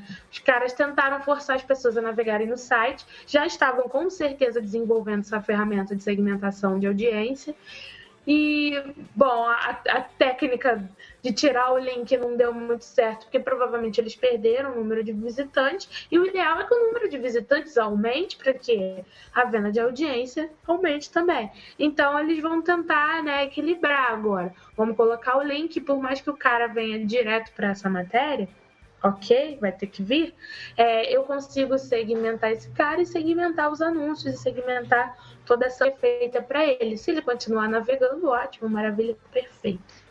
Então, é, pelo que eu entendi, eu, te, eu cheguei a entrar no site para tentar entender melhor, mas não tinha muito mais informação. Era basicamente isso, a, a divisão dos grupos. Mas me parece algo semelhante ao que faz quem tem blog e anuncia com Google. É, o Google pega o anunciante, segmenta por palavra-chave de acordo com o seu conteúdo e exibe lá um anúncio que tem aquela palavra-chave. Aqui a segmentação é por usuários, então ele tem lá o perfil do usuário dentro da Globo.com você faz lá o seu registro e tal, ele tem o seu rastro de navegação, ele vê qual é o seu comportamento que você lê, em que grupo você se encaixa, e aí o que, que acontece? O anunciante vem e eu sou vendedor de carros, eu quero anunciar por segmentar meus anúncios para aficionados por carro e não mais para matérias de carro. Então, acho que é essa a diferença. Você pode estar lendo sobre culinária, mas se você é um aficionado por carro, pode aparecer para você ali um anúncio sobre automóvel. Basicamente, pelo que eu entendi, é isso. Eles tiveram uma, né, uma ideia que o Zuckerberg teve é, um, um, bom tempo atrás, né? É. Assim, não, não, pelo amor de Deus, não quero tirar o mérito assim, é genial, é muito bom, é muito, com certeza Não, é vai bem aumentar. sem dúvida. Mas assim, né, é o o roteiro do sucesso, né? o mapa da mina, eles pegaram o mapa da mina. Então, assim, palmas para a Rede Globo, né? Não tem muito o que falar. Mandaram bem no, no, na, na segmentação e vai conseguir entregar resultados mais interessantes e outras outros serviços para vender, entendeu? Quem ganha com isso é o usuário e a publicidade, né? O que tem mais meios para se investir. Palmas é para a Rede Globo. Poucas antes... vezes a gente fala isso aqui, né? Mas palmas para a Rede Globo. Antes se anunciava pelo portal, por exemplo, né? Sim, ah, é. Você... Igual revista, né? Igual revista. Ah, eu quero é. falar para carro, eu vou anunciar na quatro rodas e eu vou fazendo isso aqui lá. Uhum. E agora você vai conseguir pegar o, o gosto do usuário. É, genial, muito bom, muito bom. Social Media Cast. O Samuel ele botou essa pauta, né, que com certeza é para ele poder comparar com o novo salário, o novo status de vida que ele tem agora, para saber qual da, dos os canais do YouTube no Brasil se aproxima mais ao patrão. ele vai comprar, né? Qual é, Samuel? Qual você está achando que está valendo a pena aí para investir? Não, não, não vi a mínima graça na tua piada. Não tem nenhuma graça. É... Bom, vamos para essa pauta então, vai. Vamos lá, vamos lá. Você não tem voz para falar, vou falar dessa, viu? Vou falar aqui, então. É, então, eu achei interessante porque eu lembro quando é, o canal Porta dos Fundos começou, ah, na maioria das entrevistas que eles davam na mídia convencional e até através da internet, é que eles não ganhavam dinheiro. Com certeza não estavam ganhando dinheiro no começo, porque há necessidade de investimento em equipamento, em montar estrutura para começar a produzir o material que eles tão bem fazem hoje, né? Mas foi divulgada uma pesquisa feita pelo site Social Blade que contabiliza o que eles estão ganhando, os, o que os canais estão ganhando uh, com AdSense, que é a principal fonte de, de renda, de faturamento deles. É claro que no caso do Porta dos Fundos, eles têm outros contratos com empresas que os chamam para produzir um material e propaganda específico para esses clientes, né? Mas esse relatório ele só diz respeito ao que é gerado a partir de AdSense. Eu estava olhando aqui, eu não vou falar de todos, mas com certeza, Porta dos Fundos já era de se esperar. Tem 7,1 milhões de pessoas inscritas e o faturamento médio deles, é, até achei estranho a, a, a diferença, né? O, o intervalo. O intervalo é de 25 mil uh, a 305 mil dólares por mês. É, não sei quando que eles ganham de 25 mil, quando eles ganham 25 mil, mas chega até 305, 305 mil dólares por mês. Logo em seguida vem Galo Frito, Parafernália, que são cana canais que a gente conhece, né? Mundo Canibal, Felipe Neto. E por último, é surpreendente. Venom Extreme ali, você pulou o Venom Extreme. É, não, eu não falei todos, mas tem, tem ah, vários desculpa. aí. É, desculpa, desculpa. Mas eu queria citar o último, que é Galinha Pintadinha. São 2,1 milhões de pessoas e usuários inscritos e o faturamento mensal vai de 17 a 212 mil dólares por mês. E o Samuca, só, só uma observação. A, a, diferença, a grande diferença é do primeiro para o segundo, né, do Porta dos Fundos para o Galo Frito, que tem 7,1 milhões, e o Galo Frito, que é segundo, tem 4,7 milhões. Daí tem o Parafernália próximo a isso, 4,2 milhões. E, e, fora o top 3, os top 3 ali, estão todos muito próximos. A diferença são 0,6 milhões de usuários do décimo para o quarto. Então, quer dizer, a galinha pintadinha está ali em décimo no número de, de assinantes, mas não tá, tá, próximo do top 3, né? É, mas o faturamento máximo dela chega lá, no, quase encosta no, no Porta dos Fundos. Quase não, vai, mas passa é, o galo frito. Mas passa o galo frito. O máximo dela foi de 212,5 mil dólares no mês, que é superior ao máximo do galo frito, que foi de 85,1 Que é superior do que de todos, na verdade, né? É, então. O máximo ela, dela no mês é superior ao de todos, só perde para o Porta dos inscritos que gastam mais, ou seja, o ticket médio da galinha pintadinha tá, ó, bom pra caramba. então, mas tem um detalhe aí. Uh, se a gente olhar nessa lista aqui, a galinha pintadinha, ela reina sozinha. Porque os Sim. demais, é, é, os demais canais são. É, e aliás, essa é a explicação que é dado nessa pesquisa, porque houve um, um, em função do aumento de canais competindo, disputando o mesmo mercado, o CPM está tá baixo. Então a remuneração para esses canais também baixou. Então eles estão aumentando o número de seguidores, de assinantes, mas o custo, a remuneração para eles está cada vez mais baixa. Então essa é uma crise que os canais estão começando a vivenciar e tem que buscar alternativas. No caso do, do Porta dos Fundos, já encontraram, estão tentando, estão buscando outras alternativas de monetizar. Então, eu achei interessante a pesquisa e YouTube dá grana para quem consegue o seu espaço, dá um retorno legal. Show de bola, hein? Show de bola. O Cozinha Sem Frescura almeja, Samuel, esse ranking? Como é que tá? O Cozinha Sem Frescura tá no 0,5 a posição, entendeu? O Cozinha é, Sem Frescura. Antes do primeiro. recebeu um alerta do, do Google, do YouTube, ontem, dizendo que eu estou usando uma trilha que tem direitos autorais. Então eu preciso. É, na verdade não tem. É, eu até consultei a fonte, eu peguei lá no Jamendo. É, se eu não tenho hum. objetivos comerciais com esse vídeo, Eu o Não tem uso problema, é liberado. né? Não. É, então eu vou fazer minha defesa lá para continuar usando. Mas o Cozinha Sem Frescura volta. Eu tô com uns- umas ideias novas e em breve ele vem com um projeto um pouco mais encorpado. Com, com- Opa! Já entrei em e nós contato seremos com o patrão. cobaias! Cobaia! Eu Já entrei em. Eu já entrei em contato com um grande patrocinador e então a conversa tá legal lá. Coisa acho que vai, vai bombar. Um grande né? patrocinador, o Samuel. Não, não, não, não sou eu não. É uma indústria ligada à área de alimentos e então, assim, vamos ver. Eu preciso primeiro elaborar o projeto. Eles pediram um projetinho para mim. Ó, Então, da hora? Se precisar de ajuda aí, você sabe que você pode contar sempre com seus parceiros de galho aí. Maravilha, obrigado. No ruim, no ruim, se precisar de alguém só pra experimentar, também conte com a gente. É. Beleza. Lembra que a gente, apesar de amigo, a gente é sincero. Toma cuidado, É, então. legal. Social Media Cast. E, gente, é, vou trazer uma pauta aqui que eu acho que foi na, na semana passada ou na retrasada, não lembro, que eu trouxe é, o aplicativo do Google Glass para fitness, né? Que você podia correr de zumbi e tudo mais. E daí, que a gente falou também do, do, do Bradesco um tempo atrás, e eis que um bombeiro que também programa resolveu lançar um aplicativo para ajudar o corpo de bombeiros no, no resgate de vítimas e tudo mais. Gente, é, é- é- é tão genial e tão ridícula a ideia que assusta, sabe?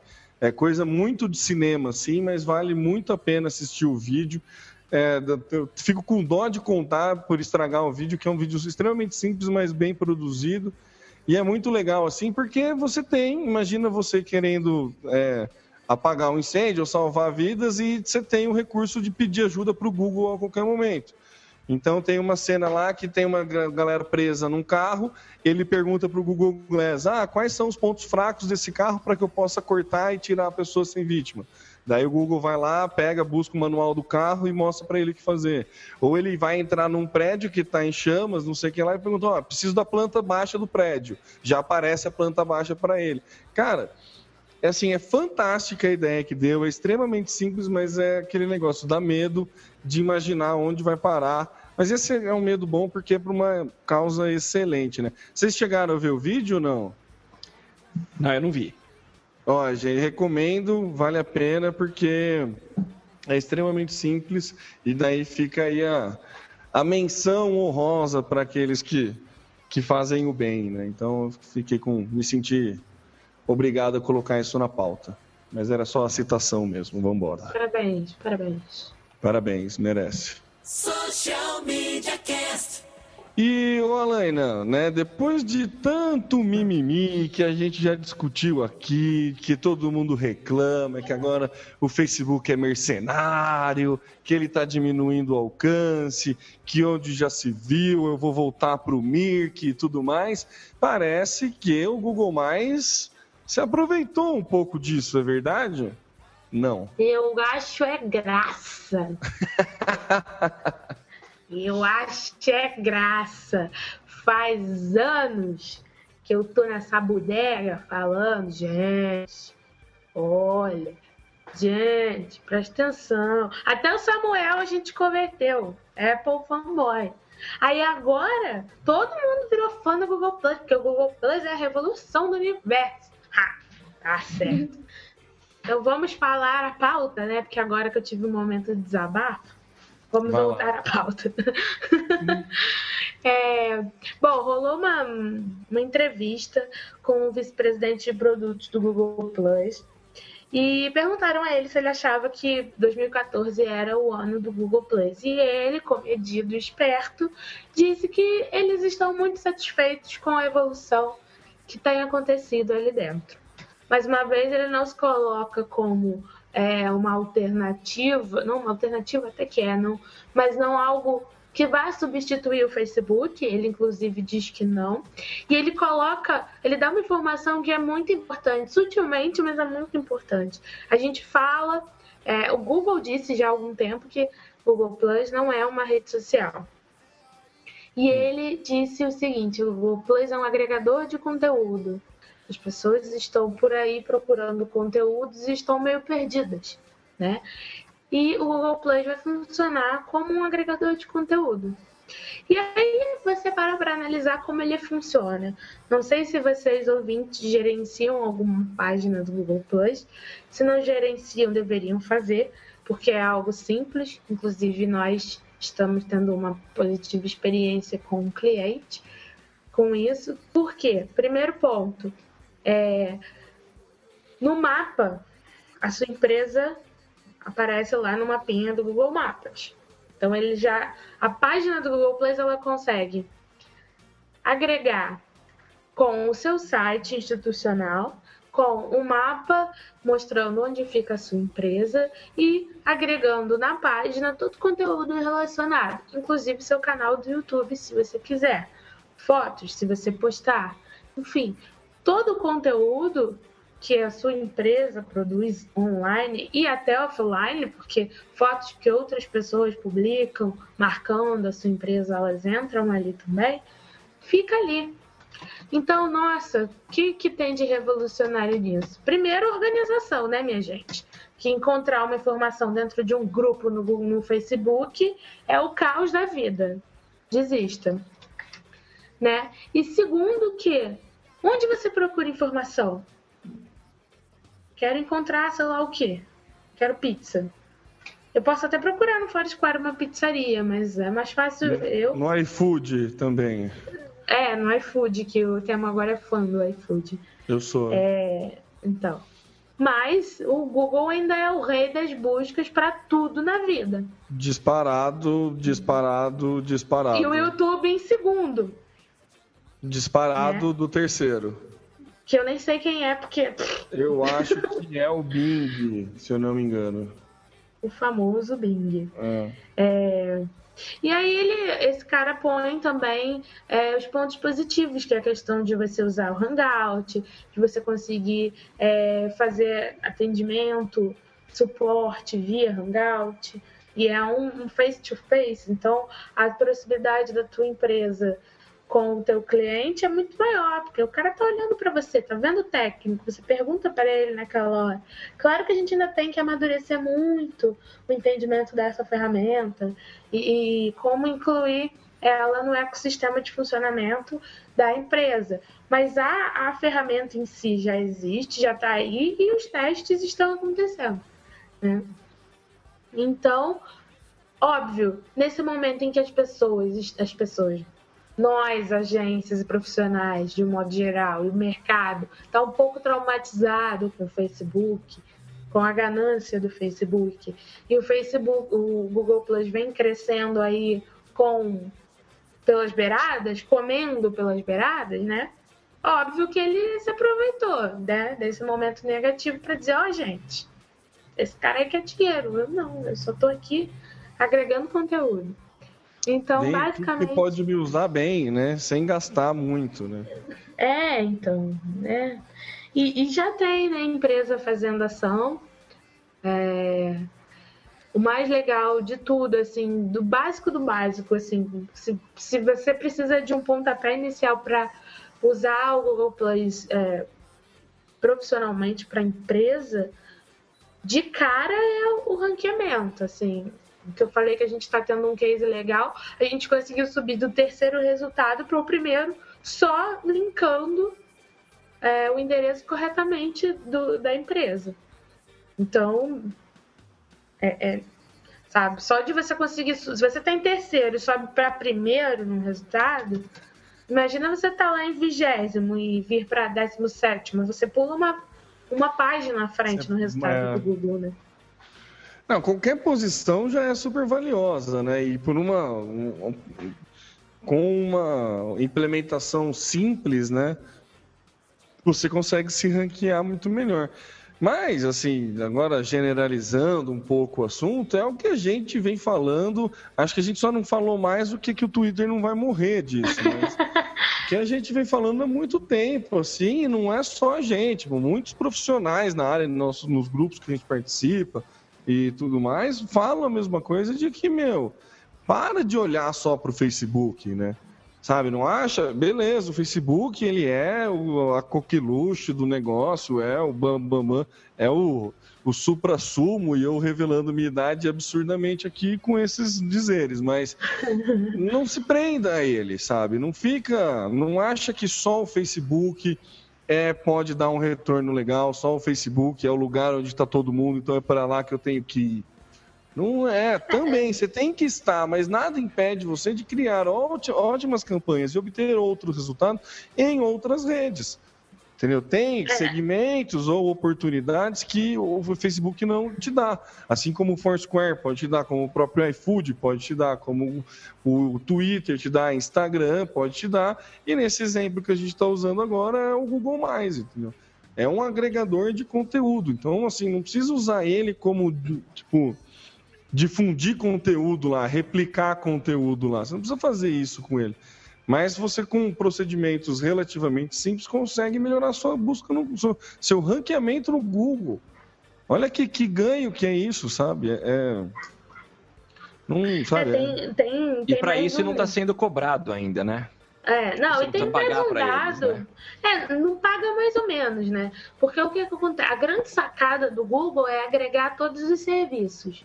Então, beleza, você tem, você tem direito a, sei lá, sim, eu não lembro quanto é o espaço do, do Gmail, acho que é 25 GB. Você tem direito a 25 GB, você tem até 5 GB no Google Drive, é, o Google Plus é de graça. Mas na verdade você tem uma conta só que, que agrega todos os serviços. Eu, por exemplo, pago é, é, espaço no Google, no Google Drive e esse espaço ele pode ser utilizado também dentro do Gmail. Então, se, se as minhas mensagens excederem o espaço de 25 GB, é, ele vai puxar o espaço do Google Drive. Então, assim, é de graça, mas não é de graça, né? Óbvio. Da mesma forma que quando um anunciante vem e coloca um anúncio no AdWords, é, ele está pagando pela informação que essa conta unificada que o Google tem já está ali, prontinho, segmentada. Ele sabe os meus gostos, a minha idade, meu sexo, onde eu moro, etc e tal. Então, é de graça, mas não tanto. Mas é um, um valor agregado que, por hora, me parece um custo-benefício muito mais interessante. E aí, um dado que a matéria mostra e que eu acho interessante da gente colocar aqui é que ele, é, em 2013, alcançou 300 milhões de usuários ativos por mês no streaming do Google. É, e se eu não me engano, ele é. Ele ultrapassou o Twitter, né? Chegamos a 12,8 milhões de usuários em outubro contra 12,2 milhões de usuários do Twitter. Então, assim, ok.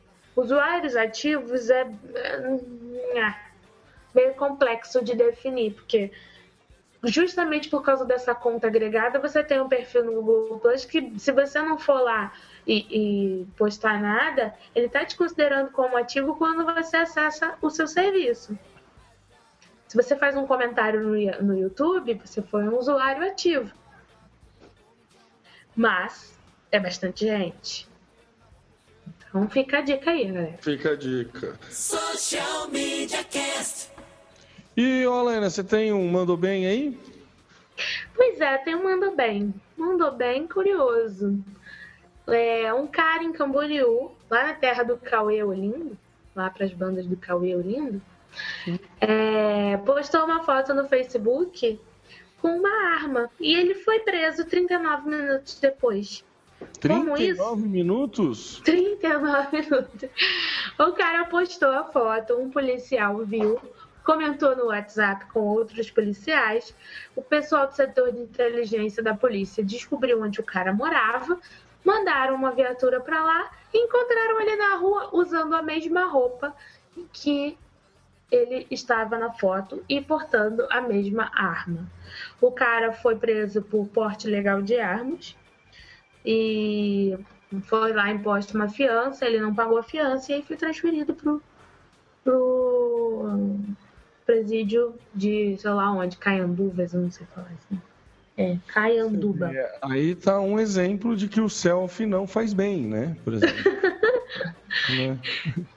Ah, o problema aí não foi o selfie dele, né? Foi o selfie da arma. É, sim, não. Foi, para não perder a piada. É, não, mas tudo bem. Vamos pra dica, então? Bora, Bora. pra dica. Social Media Cast. E a dica de hoje que eu, trago é para quem usa o, o Google Chrome. Tem uma lista, se não me engano, com oito. é, eu peguei no, no site da Mashable. São uma lista com oito extensões do Google Chrome que para dar um, um upgrade na sua produtividade. Algumas eu já usava, outras estou passando a usar. Confesso que tem algumas que não estão ajudando tanto assim na minha produtividade, mas tem bastante coisa interessante. Então, você sucinto, eu trouxe aí para vocês. Está lá nas notas do cast. Vai lá e confere, porque vale a pena. Se você está com problemas de produtividade ou quer aumentar a sua produtividade, tem algumas dicas ali que pode te ajudar bastante. É sempre bom quando um aplicativo ou uma extensão né, começa a fazer parte da sua vida e transforma ela numa vida mais produtiva, né? Então, por isso que eu trouxe aí e é isso. As notícias mais interessantes e os temas mais relevantes das mídias sociais você só encontra aqui. Social Media Cast. Social Media Cast. Muito obrigado a você que nos ouviu até agora. Esse foi o Social Media Cast de número 78, com o tema Exposição do Corpo no Digital, né? Com participação do, do Hertz. Aí, muito bacana. É, aquele textinho padrão, vai lá no www.socialmediacast.com.br para você acompanhar a gente, ou no facebook.com.br socialmediacast, no twitter, arroba socialmcast, e no Google Plus, no é, google.com.br mais socialmediacastbr. É, você, a gente grava toda terça-feira, na próxima ainda é às 21, depois a gente volta por horário normal às 23 horas e você pode participar através da hashtag Eu no SMC. Além, é claro, de assinar e receber toda quinta-feira essa maravilha de produto. é, eu ia falar audiovisual, olha só que, que, que vacilo. Essa maravilha de produto no seu smartphone. É só ir lá na iTunes, assinar o nosso feed. Assina lá a gente na iTunes, vai lá, dá cinco estrelinhas pro Samuel e todo mundo ficar feliz. E se quiser, faz uma resenha também. Tem Android, não tem problema. É só baixar um aplicativo de podcast e procurar a gente lá, Social Media Cast. Você vai receber toda quinta-feira um programa novinho para você saborear. É isso aí, eu sou o Temo Mori, o arroba Temo Mori do Twitter, facebook.com.br Temo Mori e Temo Mori em todas as outras redes sociais, inclusive fora dela, Alaina, Fala, é, nossa, né? parabéns. Foi radialista essa agora, né? Né? Não tá praticando esporte, não tá indo pra academia, mas ela tá Caramba. fazendo exercício de É, respiração. meu, super, meu superpoder é gordura, tá foda. Então, eu sou a Alaina Paisan falando loucamente e vocês me encontram no facebook.com.br Alaina Paisan, no google.com.br mais Alaina Paisan e no arroba Alaina Paisan no Twitter e Instagram. E eu prometi e eu vou mandar um beijo pro Igor e pra toda a galera da OS que provavelmente estarão nos ouvindo. Se não estiver, ele vai colocar todo mundo pra ouvir só porque eu mandei o beijo. Então é isso. Samuca! Ô, gente, obrigado pela paciência. Eu sou Samuel Gatti, arroba tá no meu site no Twitter, facebook.com barra tá no meu site. Um abraço pra todos e até a semana que vem. Valeu, galera. Beijo. Até a próxima. Tchau, tchau. Tudo que você precisa pra ficar ligado. Basta ouvir o que você precisa pra ficar antenado. Basta curtir.